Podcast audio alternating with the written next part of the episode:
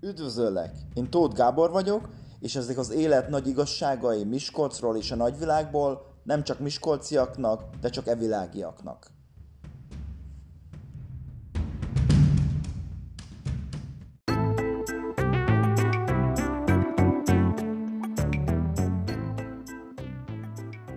Üdvözöllek a következő epizódban.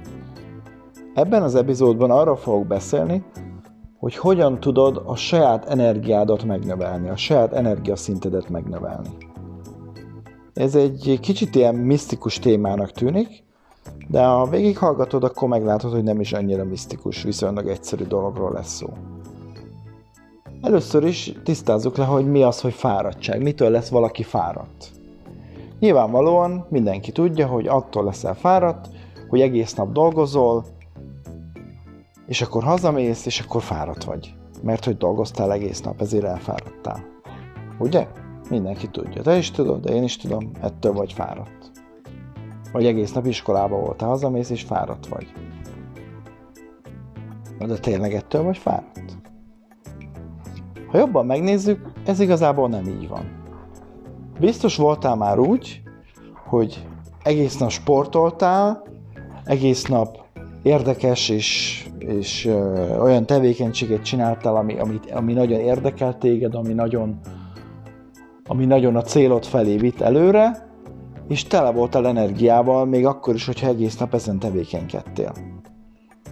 Illetve tapasztaltad-e már azt, hogy mondjuk egy hétvégén, vagy, vagy nyaralás közben, vagy szabadságon nem csináltál semmit egész nap, és tökre unatkoztál, és fáradt voltál. Szóval igazából mi itt az összefüggés? Mitől vagy igazából fáradt?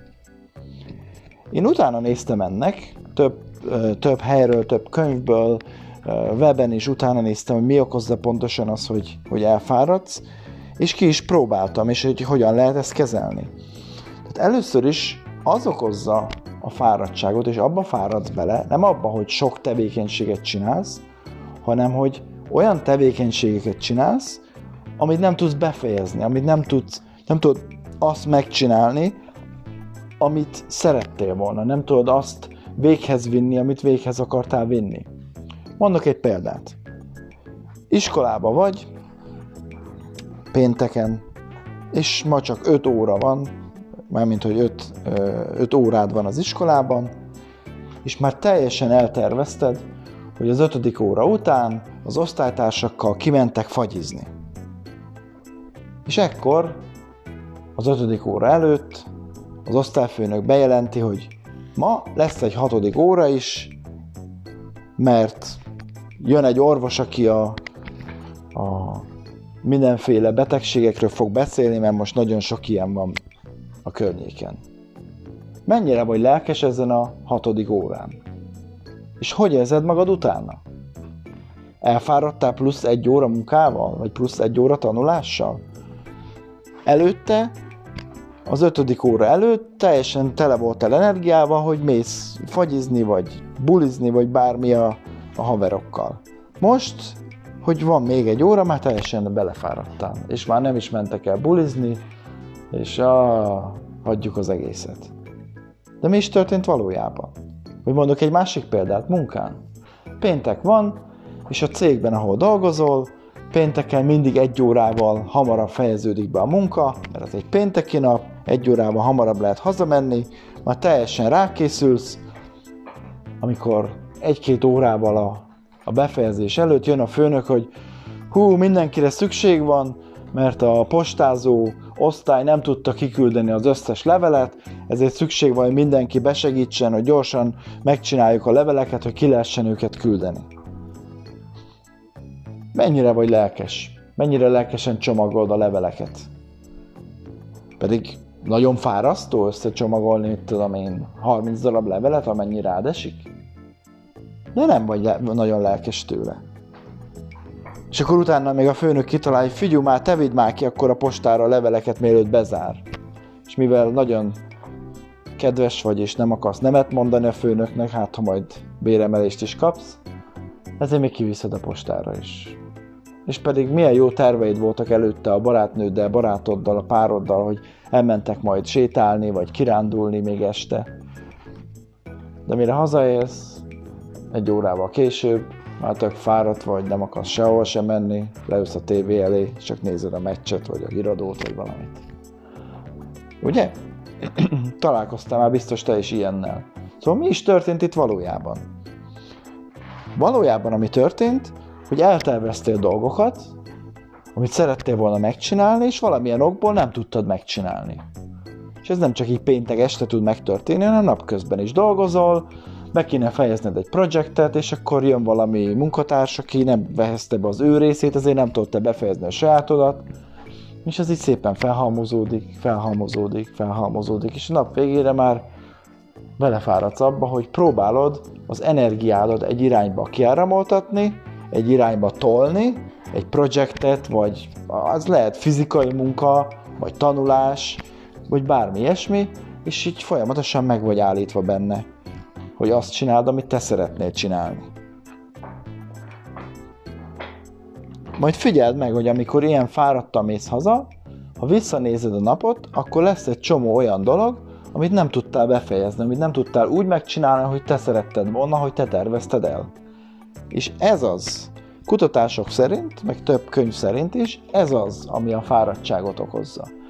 Hogyha meg vagy szakítva abban, amit meg akarsz csinálni, meg vagy szakítva a folyamatokban, a tanulásban, a terveidben, ez az, ami elfáraszt. De hogyan tudsz akkor ezzel ellen tenni? Hogyan tudod megnövelni a saját energiaszintedet? Hogyan tudsz saját energiát előállítani? Van egy ilyen apró trükk, amit szintén ezekben a könyvekben és az interneten találtam, és ma például kipróbáltam, én is, meg már többször is ezelőtt, meg több embertől tudom, hogy náluk is működött, úgyhogy igazából te is ki tudod próbálni.